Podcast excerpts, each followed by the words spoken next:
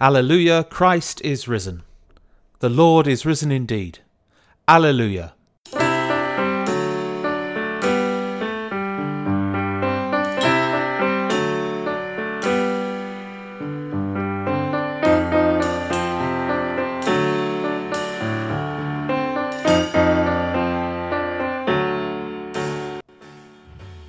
Welcome to the St. James podcast, and every blessing, peace, and joy to you as we celebrate this most holy day and season of the year, Easter. Thank you for joining me today for this short time of reflection on the Gospel this week, which is, of course, the story of the resurrection.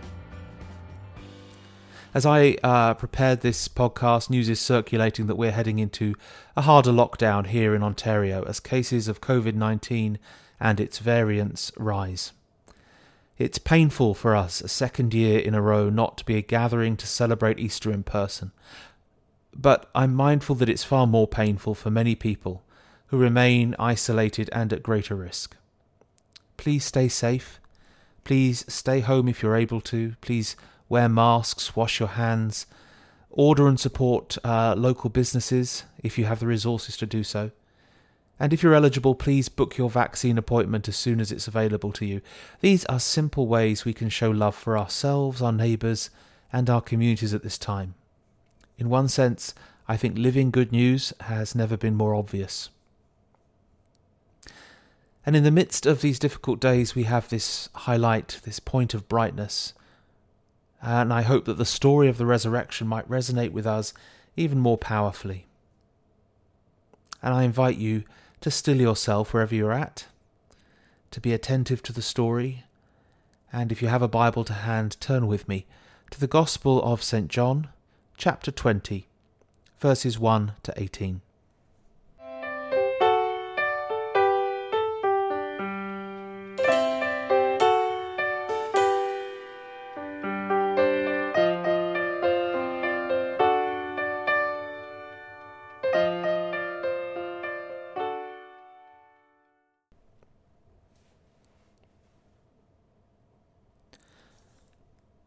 Early on the first day of the week, while it was still dark, Mary Magdalene came to the tomb and saw that the stone had been removed from the tomb.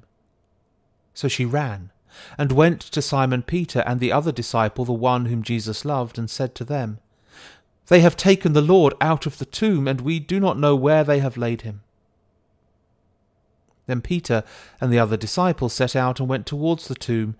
The two were running together, but the other disciple outran Peter and reached the tomb first. He bent down to look in, and saw the linen, linen wrappings lying there, but he did not go in. And Simon Peter came following him and went into the tomb. He saw the linen wrappings lying there, and the cloth that had been on Jesus' head, not lying with the linen wrappings, but rolled up in a separate place by itself. Then the other disciple, who reached the tomb first, also went in, and he saw, and believed. For as yet they did not understand the scripture that he must rise from the dead. And the disciples returned to their homes. But Mary stood weeping outside the tomb, and as she wept, she bent over to look into the tomb. And she saw two angels in white sitting where the body of Jesus had been lying, one at the head and the other at the feet. They said to her, Woman, why are you weeping? And she said to them, They have taken away my Lord, and I do not know where they have laid him. When she had said this, she turned round and saw Jesus standing there, but she did not know that it was Jesus. Jesus said to her, Woman, why are you weeping? For whom are you looking? Supposing him to be the gardener, she said to him, Sir, if you have carried him away, tell me where you have laid him, and I will take him away. Jesus said to her, Mary. And she turned and said to him in Hebrew, Rabboni, which means, my teacher. Jesus said to her, Do not hold on to me, because I have not yet ascended to the Father. But go to my brothers and say to them, I am ascending to my Father and your Father, to my God and your God. Mary Magdalene went and announced to the disciples, I have seen the Lord. And she told them that he had said these things to her.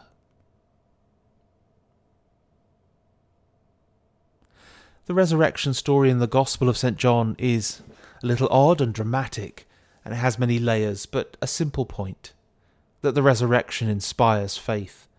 A faith that some come to easily, like the disciple who simply sees the emptiness and believes, versus Mary, who, in a far more human attitude to my mind, keeps looking and searching to understand and to hold on to what was before she can move into an attitude of faith and action for what will be. Our reading begins early on the first day of the week, while it was still dark. St. John is, as he did in the prologue to his Gospel, recalling the work of creation, the first day before creation, before God has said, Let there be light, in the beginning. And I like to think he's also playing on the idea of the sun rising and the pun on that word, but I'm not sure that works in the Greek. Mary comes to the tomb in the darkness, and darkness for John's Gospel is also a symbol for unbelief. So, for example, we find in chapter 3 Nicodemus coming by night to seek Christ, unbelieving, waiting, and seeking to find something. Other Gospels have many women coming to the tomb with the stated intention of anointing Jesus' body, but in John's Gospel, the disciples act alone, and perhaps each signify a different reaction to the resurrection. One has instant belief. One, Peter, has confusion and questions, not yet understanding. The other, Mary, has grief and pain and a struggle to perceive.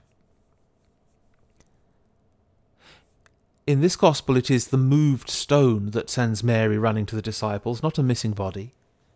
And there is a strange interlude of these two disciples running to see what has happened, one getting there before the other, perhaps also a reference to his quicker faith and understanding. They look into an empty tomb, and note only that the wrappings of the body are laying on the floor, while the wrapping for the face has been neatly folded or rolled to one side, and there's there's no clear meaning behind these observations. And as I pondered them, it suggested to me a sense of revelation, particularly of the face of God, which is so hidden in the Old Testament, and now, in the face of Jesus, is revealed in new life death overcome, and the fulfillment of God's promise. I think these wrappings also reinforce that sense of emptiness to the story. The tomb is empty, even the trappings that held the body are now empty. Well, those two disciples now depart this narrative, and we're left with Mary alone in the garden, still searching. And we can only imagine her confusion as she keeps looking and bends again to enter the tomb. This time, however, there are two angels sitting where the body laid, one at the head and one at the feet. And this is not a passing detail, it's a visual clue. If we were to draw this, we would find an image that would have been a powerful one for a Jewish readership. For it was said that upon the Ark of the Covenant that was once housed at the centre of the temple in Jerusalem in the Holy of Holies, the Ark that was the embodiment of God's presence and covenant with his people, there were two angels, their wings overshadowing the centre of the ark, the place of touching where heaven and earth joined. Well, here, now, visually at the resurrection, we are presented with a new ark, a new touching place.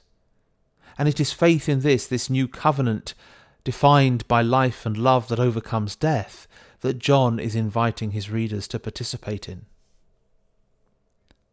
But Mary, still not understanding, backs out and has what to John's early readers might have been an almost comical exchange with the gardener.